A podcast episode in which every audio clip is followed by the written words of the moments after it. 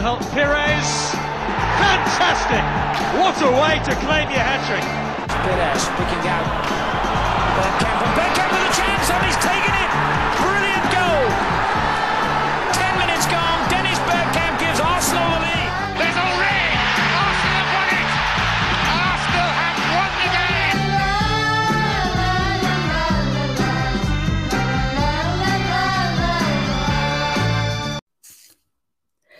Hey everyone, welcome to the You Are My Arsenal podcast. My name is Jessica and I'm your host, and you can follow me on Twitter at It's Jessinho. Where to begin? Where to begin? Um, it's been really difficult trying to figure out how to start any intro for any podcast today because there's just so much to say, but I'm, I fear so little will be done. You know, so is it wasted, just wasted breath? Um, just start from the game. You know, it just to, to be honest, I'm not shocked. I'm really, really not shocked at what I saw. I think I was more shocked in the first leg. Then once they showed me that they weren't serious, then I was like, okay, well, maybe in the second leg they won't, they really won't get it over the line. And we didn't. I mean, we are called the banter banter club for for many reasons, but I mean, could it be any worse? You know, we're in a Europa League semifinal and we need one goal to win at home against Unai Emery. And we had like a shot on goal, maybe one shot on goal, no big chances created. And all of our star players from Aubameyang to Odegaard to Thomas Partey all looked out of sorts, uh, disorganized, um, confused, flat, dead. And after the manager comes out and says that we should have won the game, we did enough to win it, and you know if Aubameyang's chance goes in, a nine percent chance, mind you, if that goes in, then we're talking about something completely different. And I just don't know where to go from here. I, I don't know what to think. I mean, obviously, a, a well run club would have, we would have a new manager this morning or this afternoon, wherever you're listening in from. And of course, we hear that Arteta's getting more time. They believe in him and they're going to give him the summer. You know, so where do we go from here? Where do we go? And I think that's a lot of the questions that have come in from Twitter have been asking where do we go from here? What's the first step? And honestly, I don't really know what the first step is. I just feel without big changes at the top, we're going to continuously get more Artetas. You know, Arteta is he's not the cause of the problem. He's a symptom of bad ownership. You know, he's the symptom, but KSE is the cause. So, regardless to if we get rid of him or not, what do we actually think is going to change? There will be more Artetas, more Raúls, you know, in power at Arsenal, making horrendous decisions and are inexperienced and inept to be at the highest level at Arsenal's executive levels. So, that's just a mishmash of, of my thoughts. They don't really end anywhere. They don't end in a question. It just is what it is. And um, yeah, um, I'm interested to see what the panel has to say because I mean, I feel like we all just need a chance to get our our thoughts out here, you know, our ideas out here. And I have Luke here and Laura Kirk, who I wish we were talking under better circumstances. I really, really do. I wish we were talking about a Europa League final.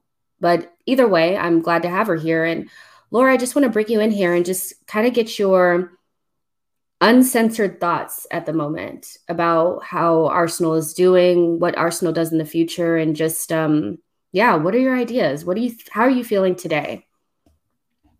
What are my ideas? Um, I mean, firstly, I'm I feel so flat today. I feel as flat as Arsenal were last night because I actually really agree with you, Jess. I when I think about it, I'm just not that surprised by that performance last night because the performance last week was was awful. Um, but I think what we've seen this season is that you know Arteta might have a bit of a tinker midweek. We obviously played quite well against Newcastle, but there was just a certain inevitability about that performance last night, and I'm I'm trying to think through all of the experiences of watching Arsenal where I've been felt where I felt like this, and I'm trying to think: is this the worst?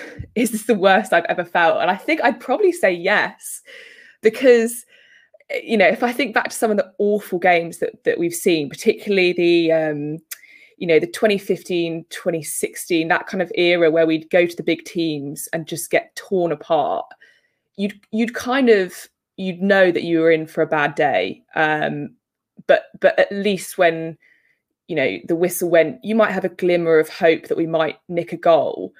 Yesterday, after the first 90 seconds where i think we might have had a ch- like i call it a chance it wasn't really a chance we just it was like a slow descent like watching a slow car crash you knew we weren't scoring and that for me is the worst type of torture that arsenal have subjected us to in the past like decade or so it's just no creativity knowing we're not going to score knowing we're not going to go through and i just i'm struggling to forgive how arsenal made me feel last night um it was it was flat, it was rigid, and it's really, really left me.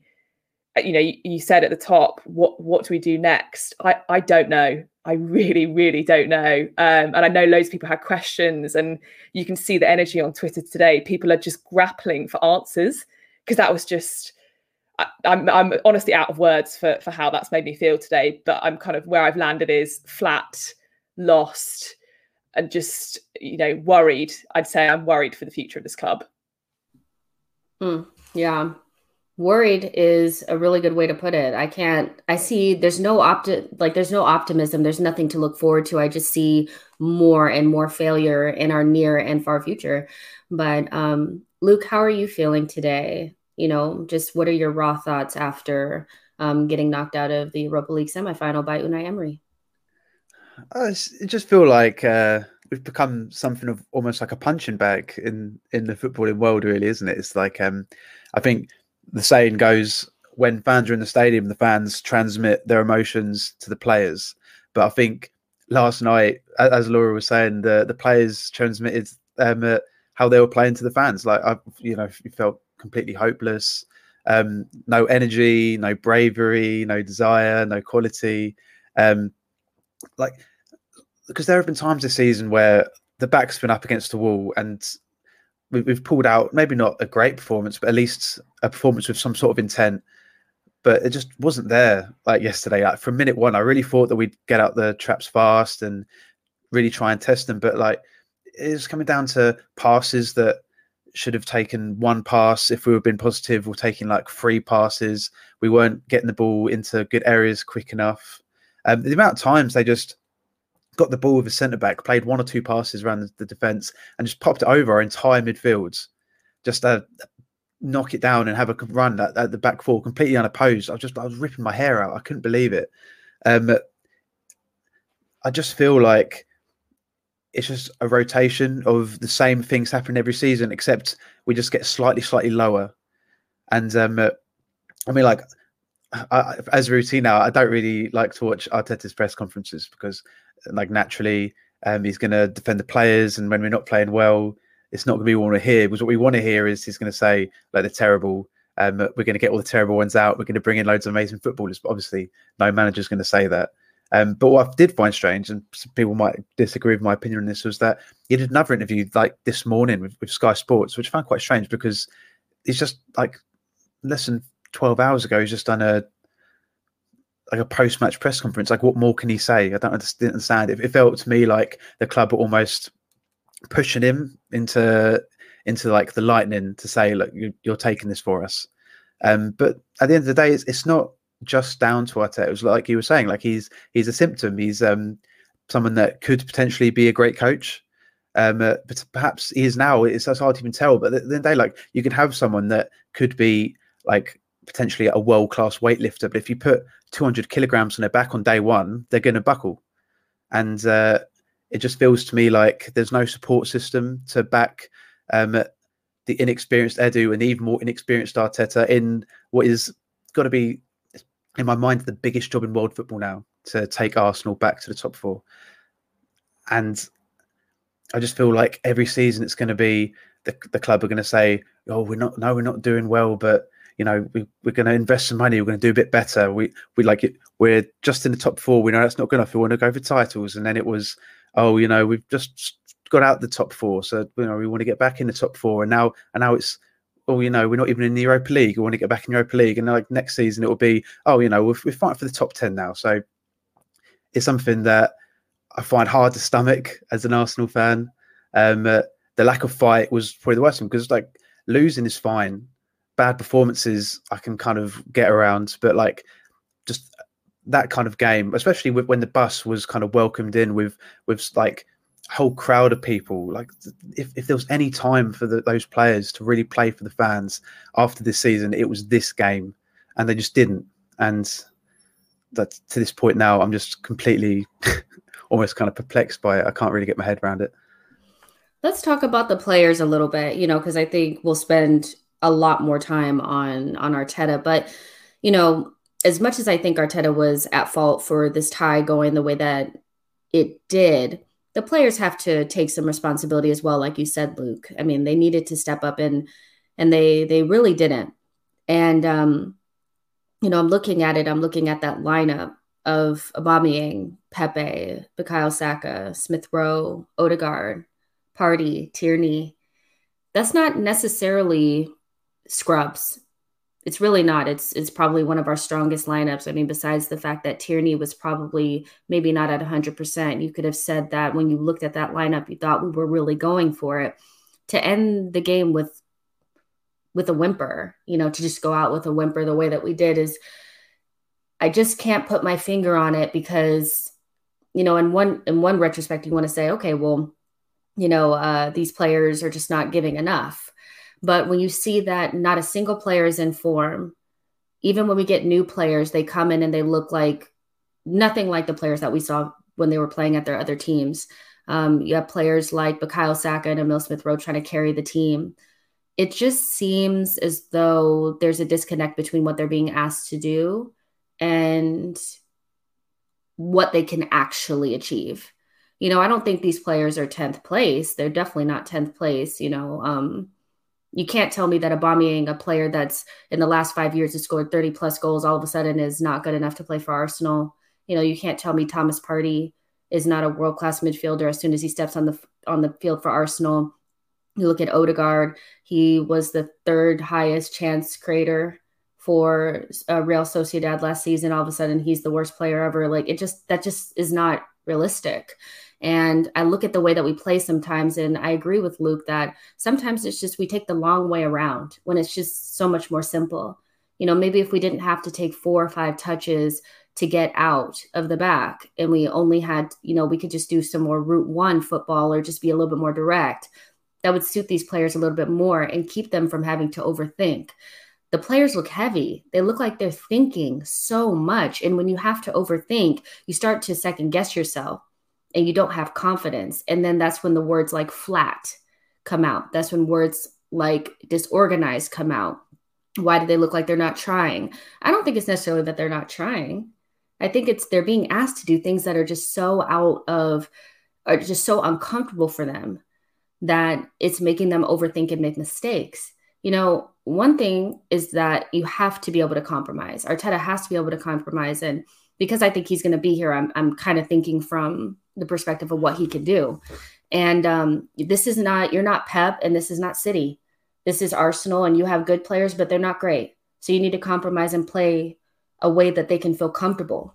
Because to go out in a semifinal the way that we did, looking like we had never they, they had never seen each other before, to me, although you can look at the players and maybe say you need to do more, but ultimately that has to be a coaching issue. And Laura, I want to get kind of your temperature on Arteta's style and how that matches up with the players that we have. And if you feel like Arteta needs to compromise a little bit more to get more out of the players that he has, that he will have, because let's be real, we're not going to be able to get rid of 10, 12 players. He's going to have these players, you know, next season when he's still here. Yeah, I think some of the players that you've just called out there, my, I think, you know, real frustration with Arsenal under Arteta is, you know, for many years um, prior, you know, in the kind of end of the Wenger era, if we needed to win 1 0 and we need, you know, I would be quite confident that we would get a goal. Whereas the Arsenal that we see under Arteta, I, I can't sort of match up the players on the pitch and speaking specifically about the attack here and the performances that they give out. And I suspect, I think, as you've just said, Jess, you know, Arteta is inexperienced, and his only experience is with Pep, with Pep's way of play, with City's players. And he, I think, is a kind of he is stubborn in a sense that he has a vision for how he wants them to play. And he's either ignoring the evidence that I think we all think we're seeing that they can't play like that, or he thinks that, you know, they just need to keep practicing it and they will get better. Because I'm thinking of, you know, Jurgen Klopp when he first arrived at Liverpool, their first season, you know, I, I think they finished, you know, mid-table-ish, but you could kind of see that, you know, Klopp had a way of of he wanted them to play and they were getting there. Whereas with Arteta, I'm I'm I'm not entirely sure how he wants them to play because you know so, sometimes it's been in you know it's it's been if you think back to the FA Cup final, it was it was attacking, it was counter attacking, it was quick, and then last night it was backwards passes, it was slow. So you have to kind of ask, what does he say to them in training that makes them basically as you said, constantly second guess themselves. And it, it feels like the, the, particularly with the players that he's got, how has it gone so bad so quickly? And I think it was the same with Emery. Uh, you know, we started really well under Emery. People forget that the first, uh, you know, we had we went on a winning streak, and then it just went downhill so very quickly. And I feel like the same has happened with Arteta, and it's because he will not compromise on whatever vision he's got for this club. And quite frankly, sitting here, I would be happy for him to actually go, do you know what? We're just going to play really dirty route one football. We are going to hoof up the pitch. That's how we're going to score goals. Because great, I think the players could actually do that. Whereas what I just feel like he's kind of banging his head on a wall and we're not getting anywhere with what he wants them to do, but he also won't compromise. Um, and, and I feel like he is one of those managers that, you know, sits there with, you know, lots and lots of data, lot, you know, sits and watch lots of replays, um, which is why it's so baffling to me, and and I'm sure all of the Arsenal fans as to why he keeps bringing on Willian, and you know he took off a Aubameyang, and you're just you feel like, are we watching a different game? I genuinely sometimes feel like this this season, I'm watching a game that Arteta isn't, and that's not to say that I'm right and he's wrong, but I, I can't understand the decisions he's making, and that's what's so frustrating. And I feel like some of the some of the substitutions last night. I mean, the Aubameyang one. I I, I heard someone say I, earlier. That's when I knew he was finished, Laura. That's when I. Yeah, knew. is that it was just like I don't care if Aubameyang is is you know exhausted. He's our best chance, and I feel like it was really unfair, given how we were playing, to bring on Martinelli and expect him to turn it around. And I feel genuinely so sorry for for Gabby because he hasn't played much this season. We've been crying out for him, and Arteta threw him on a semi-final when we're playing dreadfully and just expected I don't know, just expected him to turn it around and obviously he couldn't. So I think he's stubborn and that again that doesn't fill me with much hope for the future. Yeah, for sure. Because when I think about it, I'm like, why don't we just stick with the 343? I know that hindsight is is obviously 2020 and we were all screaming out for a more progressive way of playing. But surely Arteta can see that this team is more uh, suited to a more pragmatic system because as soon as we started to open up and decided that we wanted to play more free flowing in inverted commas obviously because it's not as free as maybe Arsène ball is you know but it just seems like as soon as we opened up we lost all of our defensive solidity but we're also not creating enough chances. Um, I think I saw a stat that in Arsène's very last season, he Arsenal created 73 big chances. Um, Unai Emery in his season created 71 big chances. Arteta's created 39 big chances in 34 games. So the risk versus reward from going to a more pragmatic system and being virtually really hard to beat because nobody could get through our five at the back slash three in the back to what we are now, which is we're we're not defensively sound. We're not really throwing anything forward. So it just kind of looks like we're in this weird in between. And I just, I look at the team and I'm like, why don't we just play more direct? like that's what we have in abundance is players that like to run off the shoulder of the defenders. So why don't we just play on the counter attack? It just seems like the word that keeps coming to mind is like he's bougie and he wants to play the champagne football way, you know, kind of like Pep and City, but you just don't have that, you know. But you know, looking at the players, I'm looking at Aubameyang's face, and I'm like, what what could he possibly be thinking right now? What does Thomas Partey think right now? You know, does he think that he made a mistake? You know, coming to Arsenal from Atletico. You know, what are these players thinking? And Luke, I just want to throw that to you. You know, what do you think? the players could potentially be thinking. And Richard Chidwick um, asked a question about um, do we think any of the Arsenal players are leaving the summer? Like who might force their way out? Um, what is your temperature on that? What are your thoughts on the players? You know how they're feeling right now, and um, do you think somebody will force their way out? I think the, the mood in the dressing room is obviously going to be poor. Um, i am not really sure how many leaders there are in that dressing room that can help kind of drag us out of it, other than maybe like your Xhaka and your Luiz and Tierney.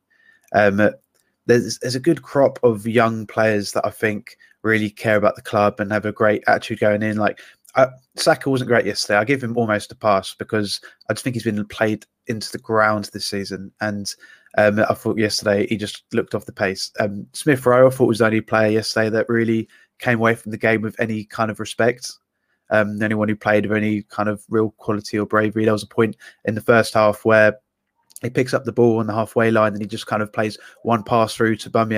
If you remember it on the, he's on like the left side of the box and he's one on one the with a player and he kind of cuts in, shoots straight at the keeper. But it's the first time the whole game that I'd seen someone just pick up the ball and just have a bit of quality, like something about them to actually like find someone in an area they can actually do something in. Um, the the problem we're going to have is is we there's a real possibility now we're going to have. I I'd say it's probably a likelihood that we're going to play next season of no European football at all.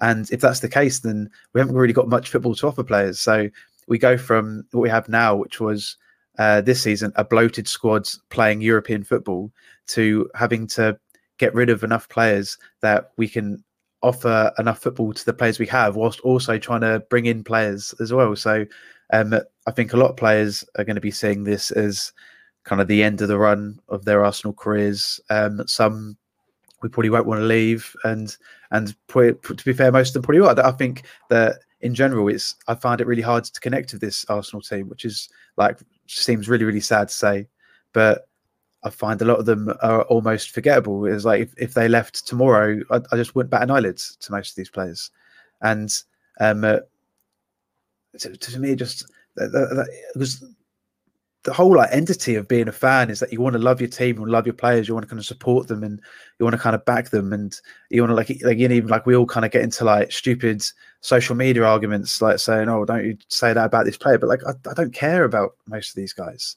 So they're not even if they're not good enough, they're just not showing it. Like they're not they're not showing the the fight and passion that that they say they have like on a weekly basis. It's just bad result and then few sound bites and then bad result and then a few sound bites. And no doubt we'll get them throughout the next few days as well. But um, the problem we're going to have now, like I was saying before, is we need to clear a lot of room because we need to bring in players and uh, we need to completely kind of revamp the squads um, because it gets to a point like uh, where I feel like a lot of these great teams, and I've, I've said it before, are, are, based on finding partnerships within the team. We found partnerships um, in some ways, like Smith Rowe and and Lacazette is a good partnership. Odegaard and Aubameyang is a good partnership, but in these big games, especially in these two legs, we've tried things that we haven't even tested before.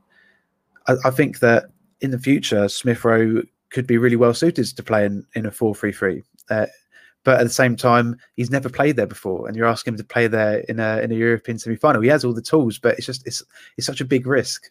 Um, Partey again, we said before, he was absolutely left alone in the midfield, and I, I feel sorry for him because it feels like it's a, a, kind of a normal thing at Arsenal at the moment where we bring in a player that seemingly has talent and they start well and we have a lot of high hopes, and then the weight of the club almost kind of crushes them and right now, like I'm not seeing the Thomas Partey that played for Fletcher. I'm not seeing Thomas Partey that played um, the first like five or six games for Arsenal. I'm not seeing the one that played against Manchester United when we beat them one 0 I'm seeing a player that really feels a burden to, to to kind of give something to the team that the, the team just doesn't have. Like last night, his passing was off once again. His his touch was off. Um, he wasn't kind of driving past players. It just it is he just he almost kind of looked a shadow himself. Obviously, um, I don't see him leaving in the summer, but he, in his head, he's gonna be thinking, "What's the future of this club?" Like, I mean, the paycheck's probably brilliant for him, but end of the day, is he going to be part of uh, an Arsenal team that moves forward? He's going to be thinking about that, and a lot, lot of players are going to be thinking about that. And I think that contributes to the atmosphere around the club. Is there's too many question marks, and we've we've had this for years. There's too many question marks all over the show. Um, players that could stay, players that could go. Like even like, like players like I, I reckon Bellerin will probably leave in the summer, and he's probably one of the more seasoned pros that, even though I don't think he's good enough, um, at, at least he shows some sort of passion for the club. So yeah, I think we'll see a lot of movement out of necessity, um, but that's going to be more down to the fact we can't offer football rather than the fact that we want to get players out, and that's going to be kind of the real glaring indictment of it. Yeah, for sure. I'm I'm looking at you know this question from Tony Rosandis. Thank you so much for your question. It's at Rosandis Tony. Um, he asked, "Do we need to move away from players like David Luiz and Granit Xhaka? They bring great things for sure, but they pigeonhole us to play in a certain way. And, you know, Luke, you were just saying about how Bellerin's probably going to be out the door, but isn't he one of our supposed leaders? Lacazette, a supposed leader as well. David Luiz and Granit Xhaka. I think at this point in, in Luiz's um, career, you and where we're going to be in terms of not having European football, I think you have to let him go. You know, what if Granit Xhaka wants to leave? There's rumors that he does want to go. So where do we replace this substandard, you know, leadership group? You know, how do we replace that in the summer? I don't know. You know, I, I really don't know. It's the weirdest thing is feeling like we're relying on players for things that they don't even do that great because they're actually the only ones who can do it. You know, David Luiz and Xhaka are not players that should be starting for Arsenal Football Club, in my opinion but we rely on them so heavily for their leadership and the little bit of talent that they do have with their passing ranges and things like that. And so I'm looking at the summer and I'm like, not only do we have to demolish everything and pretty much thin out the squad to a point where everybody feels like they can get some minutes, we're going to deplete the little bit of leadership that we have. And with an ownership group and Vinai, Edu, and Arteta that all lack experience in leadership, in my opinion, how do I trust that they'll be able to identify players that can bring that into this team? I don't think that necessarily means that you need to bring in older players, you know, but we do need to bring in players that will stand up to be counted. You know, I just I thought the whole point of bringing in Willian was because he was experienced and he would add some leadership. He hasn't done that. You know, so their track record and being able to identify the right players is is a myth you know, it's a myth. I'm looking at the transfer rumors and I'm like, even if you guys, I just don't even see you guys being able to identify or bring these players in, you know, because you can't even pitch a proper project to some of these players. Because if you're looking at players that are in the right age ranges between 23 and maybe 25, that the world is their oyster. You know, they're the type of players that, especially if they're good, you know, they'll have a lot of suitors and people will be pitching their projects. And European football is not always the end all be all, but you have to let them know that you're going in the right direction. Do you think a Max Aarons or a Emi Buendia or a Yves Bissouma is going to want to come to a directionless Arsenal team at the moment? Do you think that they would believe anything that's coming out of Arteta, Vinai, and Edu's mouths? No, I, I just I don't see it. You know, so it's just looking like the summer plans are going to be disorganized and probably not bear any fruitful results, you know. But um, Laura, for you, what do you think needs to happen in the summer to get us remotely back on track? There's a lot of questions about summer targets and you know how we need to restructure the club, but where do you kind of sit on the the fence of what needs to be done this summer to get us remotely competitive?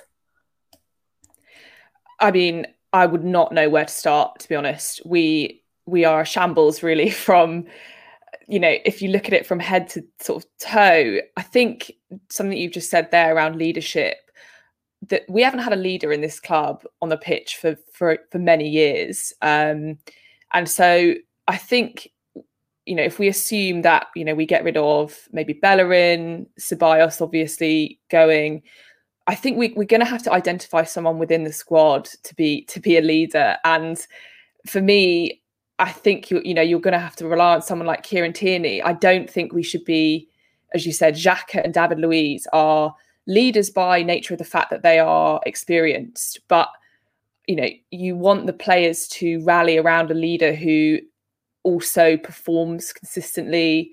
Um, you know, it is is that player that you look to in when we're in a situation like last night, you, you need someone who you go, actually, they're going to be the difference maker. And I think they've got to start there in terms of identifying who is going to drag this team out of the mess it's in at the moment. And I think that also goes to, you know, who the club appoints if they're going to do any kind of reshuffling in terms of management. Um, there is so little experience with, you know, getting clubs out of the situation that we are in at the moment. You know, you think Edu came in what two years ago or so. We were in an okay position. We, we are now looking for people who know how to do crisis management um, because that's what this club is dealing with at the moment. And you know that that's my main you know real real anger with KSE or many of my reasons why I'm angry with them is just the appointments that have been made are not the right guardians of this football club and they're not the type of people who can make the difficult decisions that we need. And in terms of the manager i mean i agree jess i think we are going to we are going to be stuck with with arteta. Whether that's right or wrong i think we will start next season with him. Um in terms of identifying new signings honestly i'm not i've not even thought about it because as i think it was luke who said what on earth can we offer players coming into Arsenal, other than the fact that we are still hanging on to we are Arsenal, which honestly I'm just getting increasingly, you know, embarrassed of saying, well, we're, we're a big club, we're a famous club. We are a big club and we've done well in the past, but you know, what on earth are we going to offer? As you said, some of these young players who are looking to, you know, make the the big step onto the bigger stages we're not in Europe. We don't have a plan. We have an owner who uh, is absent, which has always been the case, but is not willing to, you know, change approach or even admit really that we are in this state. So, in terms of summer, I just I'm really struggling to think that far ahead. Um, what can we do other than bring in maybe? I think what would really maybe give me a little bit of optimism is addressing the lack of creativity. So any kind of creative midfielder, I just feel that's where we should be starting because the biggest problem I see is the lack of chances. You know, I, I think that the 10 or so games at home that we haven't scored in, that for a club like Arsenal, who have the philosophy that Arsenal have, is completely unacceptable. Um, so that's where I'd address first. But quite frankly, I just I don't know who we're going to be able to entice to Arsenal. We certainly don't pay the type of wages um, that that some of these players would expect would, would expect, um, and unless we see you know some real kind of big movement in terms of the the freedom that Arteta has to you know expect. I just I just don't know to be honest. I'm really really at loss, and I I'm trying not to kind of disengage. Like Luke, Luke said, it's it's very hard to feel any kind of affinity or love for this for this side. Mm. Yeah, I'm holding on by a thread. I, I feel you there. It's just, um, you know, every when people ask me these questions, you know, about what do we do? What are the transfers looking like? This, for me, it's just, I don't, I really don't know because I just feel like with the ownership group that we have, we're never going to really reach the heights that we, sh- we should be reaching. I just think, I hate to be like, it's a lost cause, but that's kind of what it feels like. But, you know, Laura, you kind of said that you wanted Arteta to or the club to address the creativity issue. The only the only thing that I that I push back on just a little bit is that we have Odegaard and Smith Rowe in the team at the moment. Pepe, who was a creative player at Lille and has become uncreative all of a sudden, you know. And um so I think with with this particular team, I don't with the way that Arteta wants to play, I think you could bring so many creative players in the team, but if he doesn't allow them to flourish and and and get those whatever if you want to call it does that sound gross if i say creative juices? To get those creative juices flowing you know? Um, but if if you don't allow them to kind of get that out and be creative on their own and you make I mean, we don't create chances now, and we have Odegaard and Smith Rowe on the team. I guess that's just what I'm saying. So there's a question by Midwest Gunner. Hold on, let me just pull it up. Mid, Midwest Gunner um, at Cloth 31 asks, What is the one thing you'd like Mikel Arteta to learn between this season and next season in order to push the club forward? up the league table next season because let's be honest, he's going to be here for another season. So he might as well get better. And I think that's kind of where, you know, if I had to, t- like, if I was sitting in front of Arteta right now and he was like, what do I need to improve? I would say, figure out a way to allow your creative players to be more successful. We always compare Arteta to Ole Gunnar Solskjaer. And I think we can all kind of, you know, maybe conclude that he's not as bad as the people that are always at the wheel. He's definitely not that bad, but he's not at the elite level of like a Klopp or a Pep or or anything like that. But what I can give him credit for is that he put that team in a system that makes them feel comfortable and allows their best features to shine. And then once they cross the the halfway line, they keep it really simple very simple. They know that they have very fast forwards and some aggressive fullbacks that can get up and create overloads. And they basically just either play over the top or simple combinations down the wing to get crosses in for tap ins. And they play very simple. When I watch them play, I never think like, wow, that is just mind blowing football. But what I think is it, it's effective. And if I had to just pick out something for Arteta to fix, it'd just be let your your creative players be creative if you don't allow them to kind of think on their own and you have them so stiff and make them overthink these really complicated tactical positioning and all this kind of stuff, they just you'll never get the best out of them. We have Aubameyang, one of the best strikers in the world right now. We have Odegaard, who maybe we'll bring in permanently or loan back out, who is like a prodigy. You have Smith Rowe and Bukayo Saka, Pepe, these players are good players. You know, maybe from their their back, we don't have that great of players, but from the midfield up, you know, attacking midfield to the fours, we have good players. So I would like him to just kind of let go a little bit and lean into what these players can actually do and allow them to be happy because they all look sad and out of form. Luke, what would you, if you were sitting in front of Arteta right now and he asked you, Luke, what do I need to improve? What would you tell him? I think uh, one of the main things for me is, and it comes with, with, like I think a maturity level of of being in that position enough times. But um, I think a really seasoned coach and really knows how to kind of mask their emotions when it comes to their team. But in the lead up to the game yesterday, and in the the pre match presser and all that kind of stuff, I, I got the the impression that Arteta was nervous. I think, and I think that that translates itself through Arteta to the players. And I think part of the reason why the players were rocked to be yesterday. I think it's because I mean it potentially it's because they saw like Arteta. Maybe it's kind of been something that has been with him for a few days because I think he's very aware of the importance of this game. Obviously, um, uh, he knows how badly the season's gone. He knows that to win yesterday gives him a one-off chance to get the club back in the Champions League, which would turn the season from the worst season Arsenal had since the early to mid 90s to probably the best season we've had in the last five five years. So, um, and I think you could see it on touchline as well when he missed chances. I remember when, like, just before Auba was taken off and he got the header which came off the post, and you saw his reaction. Like, he just, he really looked like he was just willing something to happen. And, and I don't know, it's, what I really want to see from him is just a bit more kind of maturity and kind of maybe think more about the emotions that he translates to his players because like at the start of his reign here um uh, there was like such like an awesome galvanizing effect like and when we win games he'd get on the pitch and do the whole Klopp thing where he'd hug all the players and and I still feel like the players that matter back him and I think that's the reason why he's still here. I think that's the only reason why he's still here. Uh, but I think that as the the pressures grow in the job, I think it's, it's, it could be even similar to like what happens with players, like we just said uh, with Partey, where like you know he comes in, great player, and then uh, as the toxicity kind of grows uh, as the the Arsenal season does at the moment. Um, it's it's a lot of pressure and he kind of shrinks, and I'm afraid that that maybe Arteta's feeling the burden of that now because, as we've all said, this is a massive job. It's such a huge job, especially for someone that's never been a manager before his life.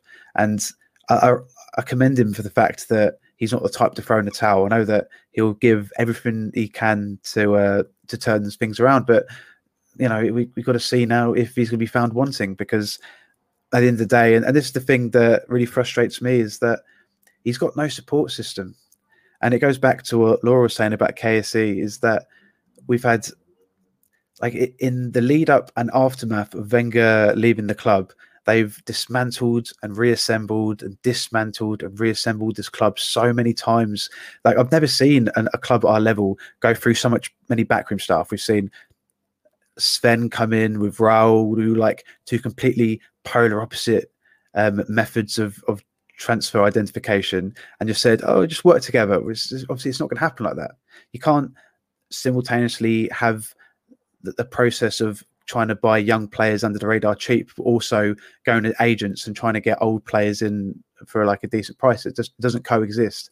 And then we've had contract experts come in that barely sign anyone to contracts. We've had phys- uh, fitness experts come in that have purged the entire physio staff and then been let go themselves by the club.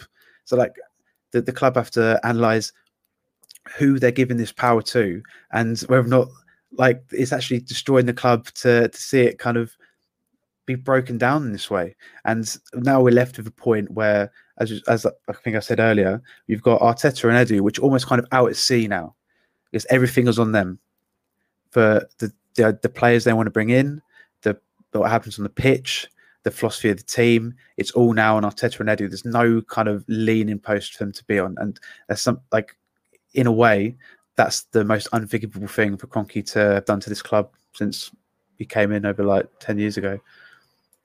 Mm. Yeah, for sure. You know, I I see there's so many questions about the who could replace Arteta and things like that. And although I think that Arteta is going to be here, I mean, I think we can all agree that I mean, they're going to back him with inverted commas this summer. And then without the distraction of European football, they will expect probably unreasonable and unachievable um, results from Arteta. And I think it's just a matter of not if he gets sacked, it's when. Because when we get to December and the the club is unhappy because they're not sitting in fourth or fifth place, they will he'll be the sacrificial lamb, even though I think we can you're sitting in 10th right now. He hasn't really been able to string together a good enough amount of results in the in the league and get enough consistency in the league to get us up the table even though there's been many opportunities to do so and if we look at the league and how it's kind of unfolded this is one of the worst seasons in the Premier League that I've ever witnessed in terms of consistency from from teams, it's very low scoring. And Man City is the only team, and Manchester United have only been the, the only two teams to really be super, pretty much super consistent, at least at the the latter ends of the season. And um, we haven't been able to string together any results like whatsoever. We've been in 10th pretty much the entire season, besides the the times that we were closer to 15th. So if they think that they're going to give him two or three players over the summer and just because we don't have Europe, all of a sudden we're going to be able to string together some sort of results when let's be real this entire season has been a wash we've learned nothing we've we haven't built a foundation arteta has put together and ripped apart so many different systems that we don't know who our best 11 is. We don't even know how we play. We don't know what the philosophy is. So he'll essentially be starting off from scratch with no excuses about the pandemic or excuses about um, preseason. So again, I think it's not a matter of if he gets sacked, it's when. And I would anticipate it being sometime around December, which is probably one of the worst times to sack a manager. But just so that we make sure that we touch on some of the questions about the realistic manager replacements, um, hardcore football at HXC Football asks for suggest um, for us to suggest realistic replacements for for Arteta. Laura, do you have any ideas on somebody that you would not be opposed to coming in if Arteta were to get sacked? Oh, I can't believe we're going through this again, and it's it's the same names, but I feel like at this stage, and he, you know, he doesn't play exciting football, which which would concern me. But we need to go with someone who's established and so which which kind of sends us on the the kind of merry-go-round of Allegri again, um, just because he, you know, I feel like would be able to deal with the players that we have. Um, there's lots of noise I've seen on Twitter today around, you know, Brendan Rodgers um, and a number of the other sort of Premier League managers, but you just have to ask again, why would Brendan Rodgers come to Arsenal? Other than the fact that it's Arsenal um, and we are eroding that reputation with every year of decline. Um, other names that I've seen, you know, Simeone, uh, although I you know he's still in he's in talks for a contract extension, I think. So it just goes back to the the, the old, you know, link to Allegri, uh, maybe Eddie Howe. Again, I'm just kind of scratching my head. I, I, I'd be delighted to hear what you guys think, but for me, it needs to be someone established because we've kind of made a gamble on Arteta here. I don't think with the players that we've got, we can have the combination of players who have, you know, who are lacking in confidence, um, clearly, and the combination of an inexperienced manager with an inexperienced management system at Arsenal. That is a recipe for disaster. And we need someone within those ranks who has done it well and done it before. That's what I'd be looking for. But it's it's going to be a very very hard sell um, for me. And to be honest, again, as I've said many times already this this episode, I just don't know. That's definitely what we're going to name this episode. I just don't know. That's definitely it because I think we've all kind of said it a couple times. But Luke, any any ideas on this? You know, for me, it's you know I hear the Graham Potter thing. I get, I get that. I get why he would be an attractive choice, but you know, Brighton is a different kettle of fish or a different animal than our our Arsenal. Our Arsenal is a different animal. It's just the pressure I think would crush any manager that hasn't been at a a top club before. And to my knowledge, Graham Potter really hasn't been at one of the top clubs um, in his career. But um, what are your what are your thoughts on it?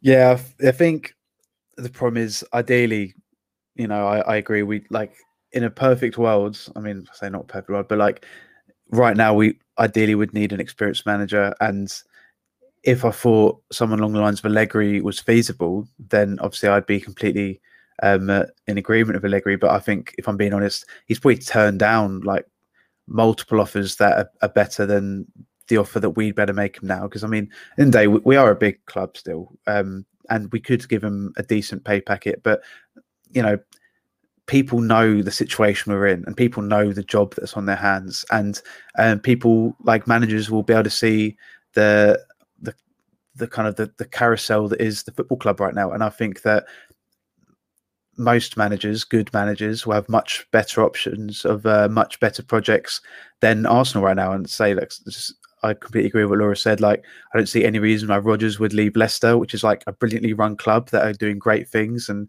um uh, and like really kind of achieving new heights to come to Arsenal. I think that it would be something of a sideways option. I think that we would be looking at um, types of managers like you just said, Jess Graham Potter, who has kind of given Brighton some amazing metrics this season, or maybe um, Hasenhüttl at Southampton. Um, like n- neither of those are risk free. I think that they come with huge risks, but I think that they're probably more realistic ones. And I think if you're looking for an experienced manager, the only one that I could see coming would maybe be, be Rafa Benitez. But uh, like again, like maybe he's a safer option, but again, I, I, don't really see him fitting with the philosophy of the club. But I mean, at the same time, what is the philosophy of the club now? I was just about to ask you, what is the philosophy of the club? Well, it, it used to be playing front-footed, attractive football, but now it just it's trying to survive. So, um, uh, I think like when I look at this team, I, I kind of see two problems. I think that on the pitch we're not good enough technically, which is obviously the main problem. Um, uh, and you can see that last night is that the vision wasn't there. You know, the, the touches weren't there. The quality wasn't there. I think Graham Potter has had Brighton up there with um, like kind of dominating the best teams in the league this season somehow. Um, there's no guarantee. If I say probably it's probably even like unlikely that he'd better replicate that with Arsenal, but his metrics have been very good. And then the other thing I say is it's, it's the the jewels like like physically is when you're not at the races uh, in the technical side of things, you've got to be there physically because that's the main thing. Like, like yesterday, um, uh, I admit it's, it's not just a, an effort issue. I think it's a mental issue. But like that, the players weren't close to the game. Like if your passes aren't going to where you want them to go, then at least be in a position to put the other team under some sort of duress and and try and like force them into making mistakes that you can profit off and then build some confidence and go from there. But like it feels like too many times this season we've been found wanting an area as well. And I think that when you watch Hassan Hasenhüttl's uh, Southampton team, that they they're kind of the perfect embodiment of that. Is they play a really kind of almost honest um, front foot footed type of football, and you, you can see why Hassan Hasenhüttl is kind of like compared to Klopp in ways because he kind of has something of an aura about him that I think Arsenal fans would probably enjoy. And um, when his team plays um, in the big games, you can see that like there's a that kind of kind of Kloppish tenacity about them. But at the end of the day, any manager that I personally think we can feasibly get is going to be in for a massive job that I don't know if they're going to be uh, prepared for. I, I really don't see it. I think that I, I don't want to be like too negative. I, I try and be optimistic usually, but um, I feel like until we sort out the club as a base, I don't really see how any manager is really going to kind of get us any kind of sustainable change. If I'm being really, really honest. The only thing I um it's it's not really like I not really I disagree with you. I agree with what you're saying, but I'm looking at it and I think that Arteta is really getting this team to perform very close to the floor of what this team can achieve. I don't think we could be any lower. And that's not because Arteta is a horrible coach. It's just because he's he's he probably has all the att- potential in the world. I think that's pretty much what we're working off of is what he's told us and what other people have said about him. But at the very at this very moment, he's not a good manager. He's not. His his the results say he's not a good manager. And for me, I just think you know, I've pushed back on it for so long, feeling like, well, we have to stick with Arteta because of this and that and the other. But I just don't think, I think an, a more experienced manager, whether he's the perfect fit or not, could do better with this team because he would at least be able to look at it. And the, the whole point of, you know, bringing in an experienced manager is to be able to make a maybe average players play better, making the sum of their parts better than what they would normally just be. And I think we're getting less than that. We're not getting a greater return from the sum of our parts. We're getting less than we've ever seen before. And that's due to the inexperience of Arteta, which is not his fault. It's just the reality of where we are. So for me, I think there's there is something there that if they wanted to sack him, I wouldn't be upset about it because I feel like whatever manager you bring in, whether it's Graham Potter or Ralph Hasenhüttl, maybe they won't be able to get us to the top four, but I'm pretty sure they can get more out of the squad than what Arteta is getting out of it. And that's the whole point of being a manager, right? You want to you want this manager to be able to get something out of what you have at the moment. And he hasn't really fulfilled that. But Laura, were you gonna come in there? Yeah, I just wanted to kind of get you guys' thoughts because one thing I really kind of wrestle with in my mind is, you know, it's less than a year ago since we won the FA Cup. And there are times throughout this season where we have played really well. And you know that that run to the FA Cup final we beat City we beat Chelsea. I just I where where did it go wrong? Like I don't understand why Arteta on some days has clearly been able to get as you said just that that performance out of these players. Why in less than a year are we now sitting here discussing him getting sacked? I just I, I don't know what you guys think but it's crazy to me how quickly it's gone downhill and I can't work out whether that was a fluke. Um, and we were lucky and we had a kind of stroke of, I, I don't know, inspiration that these players found their potential in. But where has that gone and why have we been completely unable to access those levels for, for the past, you know, it's, yeah, it's been less than a year. Yeah. I mean, I have some ideas on it. Um, for me, it's it's just about that switch from being compromising with the players that you have and trying to get the best out of what you have and going into the next season and deciding you're just going to play the way your philosophy, the way you want to play, regardless if you have the players or not. For me, the players that he has that can play the style that he wants to play are probably the majority of them are under the age of 21.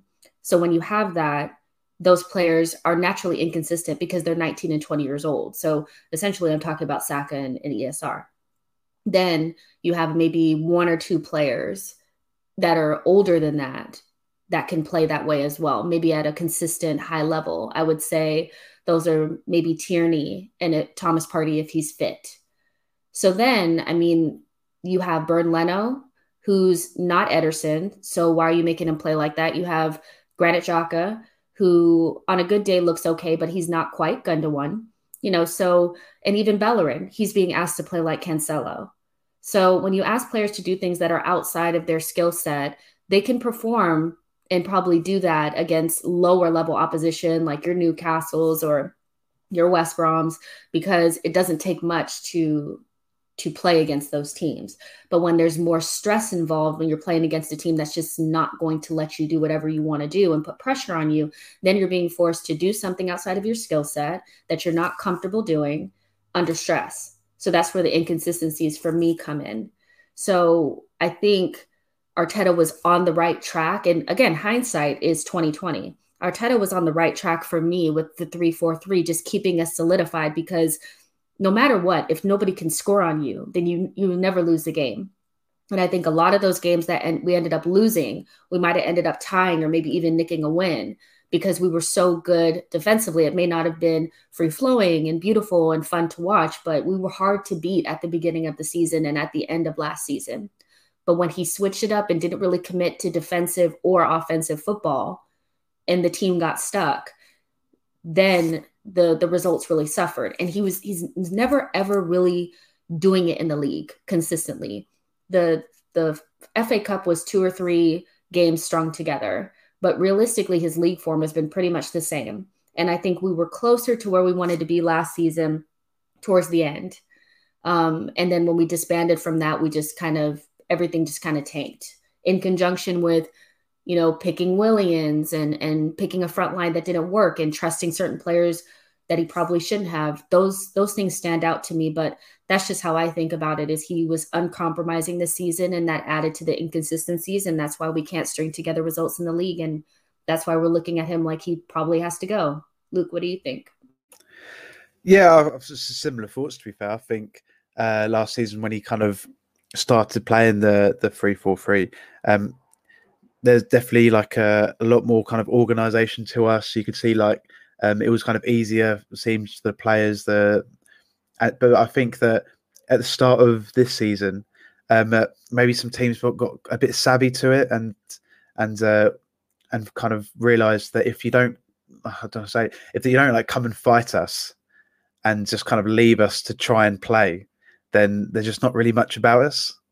And uh, I feel like got to a point where that started happening at the start of the season, and we saw it in the games against like West Ham and stuff, where we just kind of like even though we kind of grinded out a, win, we just kind of didn't really create much, and um, uh, and they kind of dominated the, the majority of the game, and, and that kind of continued, and the results kind of got worse. Um, and I think it got to a point where Arteta was chopping and changing a bit, but um, he was really struggling to find something else that worked because um, essentially um, I think the thing that he was kind of banking on, um, uh, w- like wasn't available anymore because because teams just kind of knew how to go against it. Um, and then the, the best I, I thought I saw us play was kind of obviously the spell Boxing Day onwards, so we had like that kind of nice four two three one. Uh, we had kind of ESR and Lacazette and Saka, um, and I thought that there was kind of room there because I thought like it kind of it suited the players and um, we still kind of had like an all right kind of base because we had kind of the, the two midfielders that still kind of sit and then um, uh, the young players that were in the attacking positions just kind of got a bit more license to to go create things and make things happen. But um, it felt like as time went from that, he he maybe tried to shoehorn Auba back in, um, uh, which hasn't really worked and. Uh, and now we're kind of again, we're kind of at a point where we're just we're almost just trying things and, and just hoping for the best. So, like same as um, uh, the first leg against Villarreal, we had played the false nine for the first time, and then um, uh, you know, like put in Xhaka left back to so we can keep Saka at, at right wing, and and then uh, in the second leg against Villarreal, we play like a four like a proper four three three for probably the first time I ever see us play a four three three. Um, it felt like because in that Chelsea game he went for a drastic change and it worked. He's almost kind of kind of saying, like, can I do that again?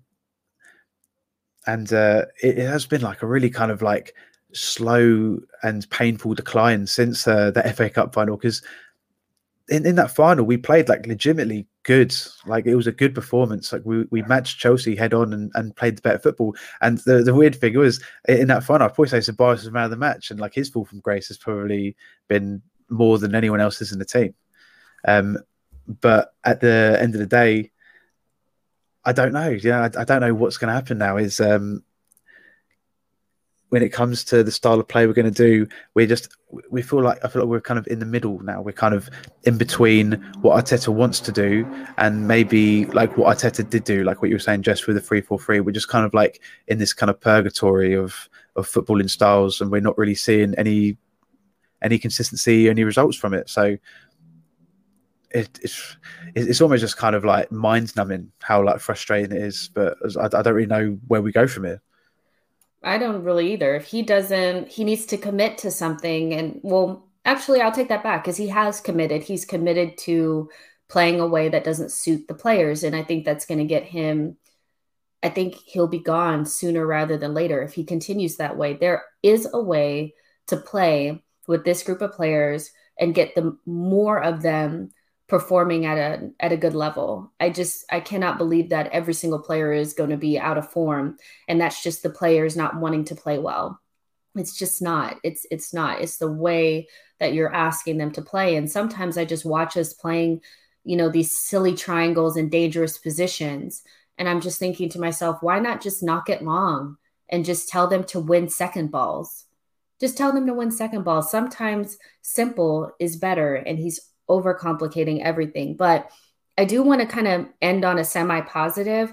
I know you're probably thinking what could potentially be positive about about Arsenal at the moment, but I want us to really use our put our thinking caps on and and try to end with something a little bit more on the bright side and kind of talk about what potential positives there can be for being outside of Europe for the first time in 25 years. I know that there's a lot of negatives, but there are teams that you know have won titles after being out being outside of Europe. Maybe that you know should give us a little bit of um, something to look forward to. I think it'll be.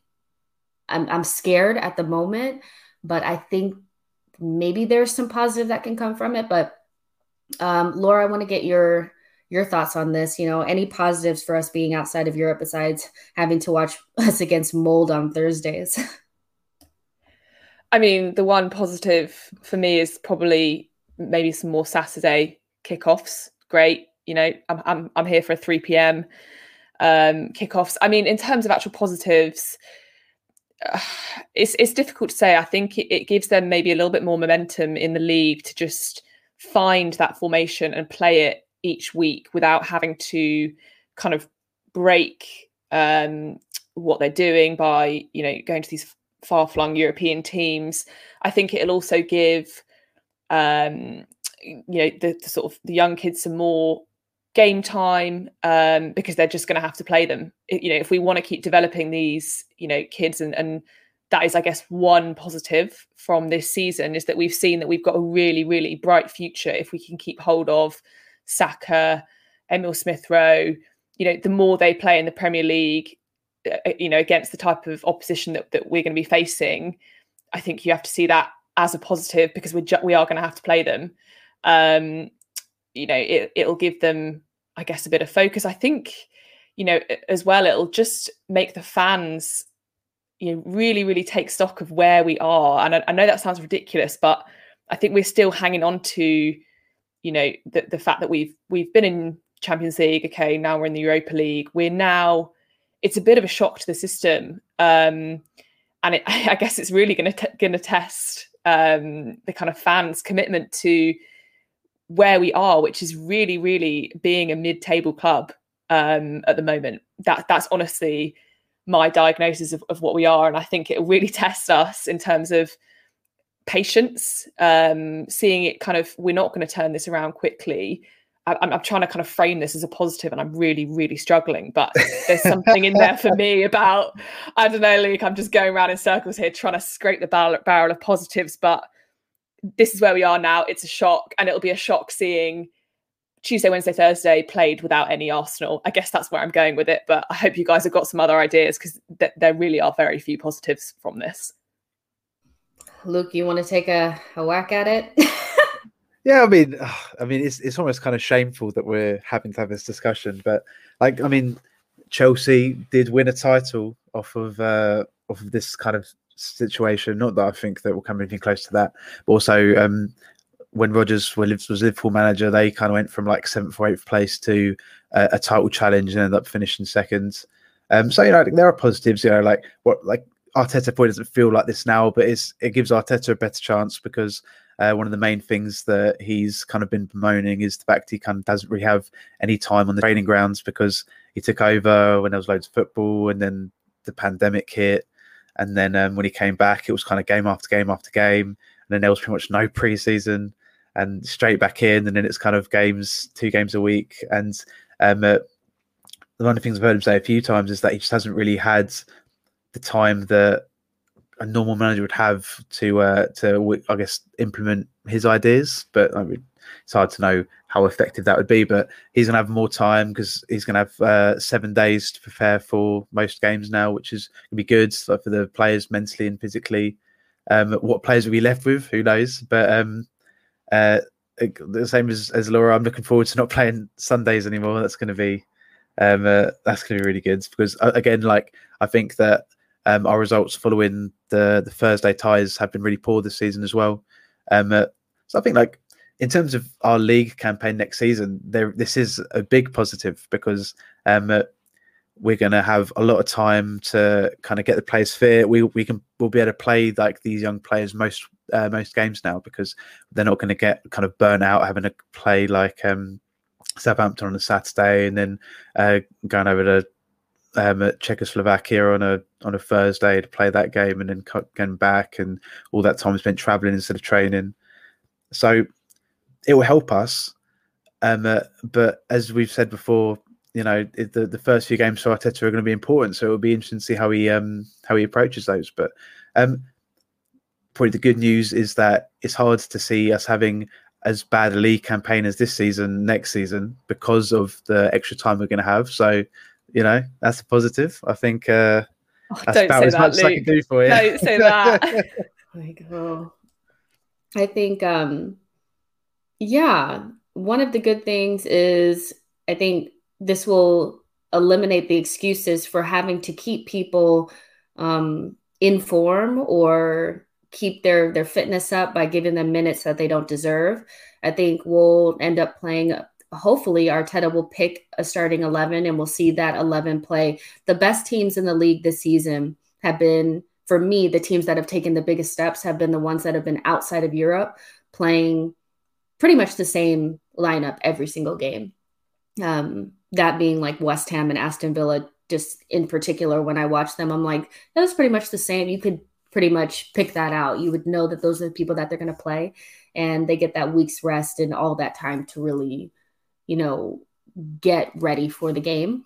Um, I'm not saying that that's how it's going to go for us because, I mean, it could go any way, but I would hope that that's what Arteta uses that time for.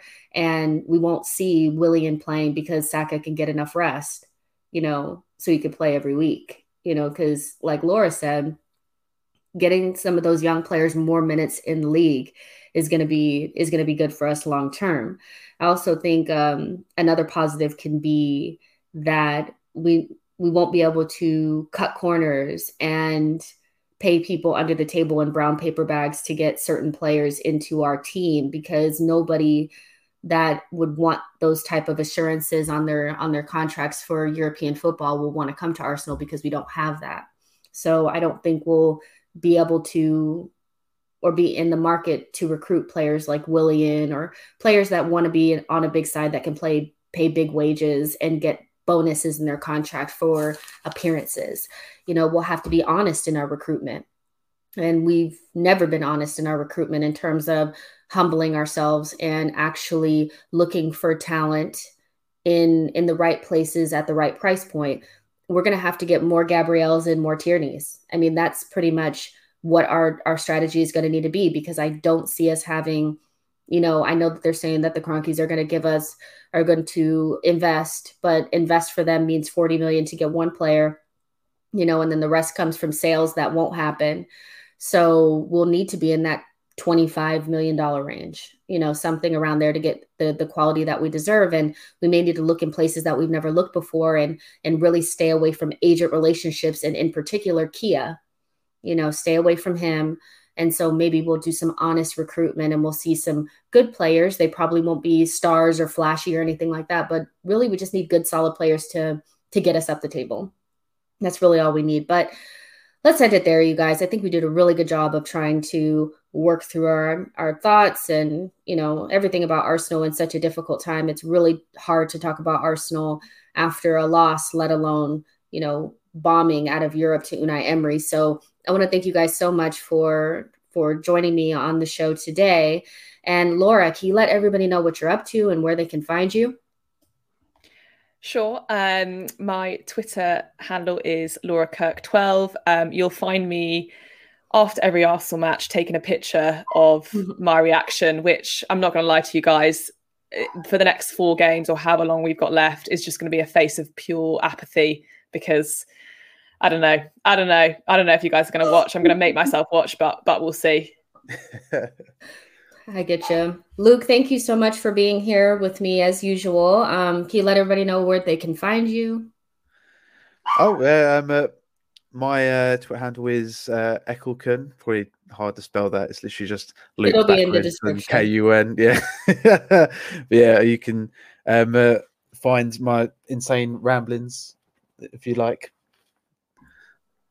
well now my dog is really trying to make me to get get off of this uh, this podcast because she started to bark. But you guys, uh, I want to thank everybody for listening to the podcast. We really appreciate it, and we uh, we love all of your your feedback and the great questions that you guys uh, leave us on the Twitter page for at You Are My Arsenal.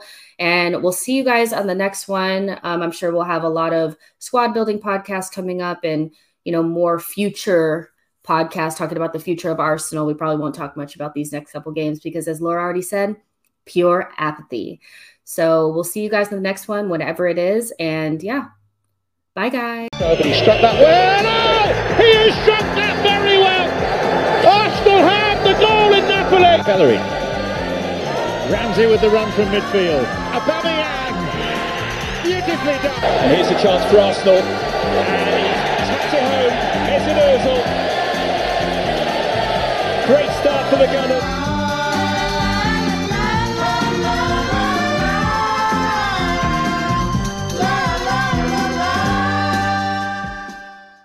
Good ball by Dixon, finding Smith. For Thomas, charging through the midfield. Thomas, it's up for grabs now. Thomas, right at the end.